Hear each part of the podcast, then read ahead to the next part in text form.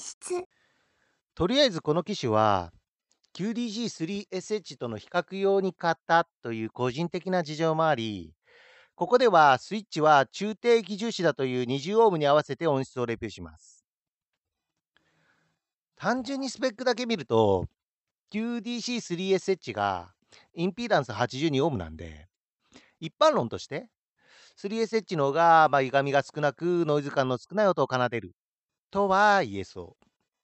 まあ、ぶっちゃけそこら辺はデジタルオーディオプレイヤーが何とかしてくれるので、私の場合、スペックはスペックとして頭に入れるにしても、実際聞いてみないとよくわからんから、多分多くの人にとって一般論でしかなく聞いた方が早いって話になるんだけど。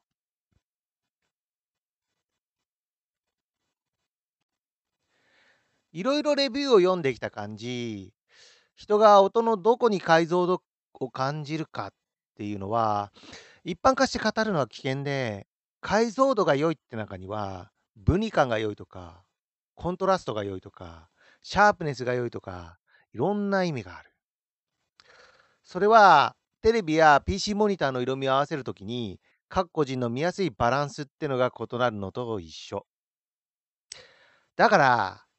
インピーダンスが高くて、ノイズ感が少ない方が、音度はくっきりするだろうから、その分、解像度感が感じられるとは言えるけど、じゃあインピーダンス低いイヤホンが一般的に解像度感に劣るかっていうと、そうでもない。例えば、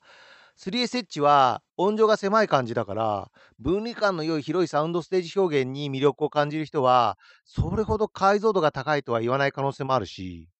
明らかに情報量の多い音を奏でる JVC-HFX1100 なんかって話になると長いので、ここで語ることでもなさそう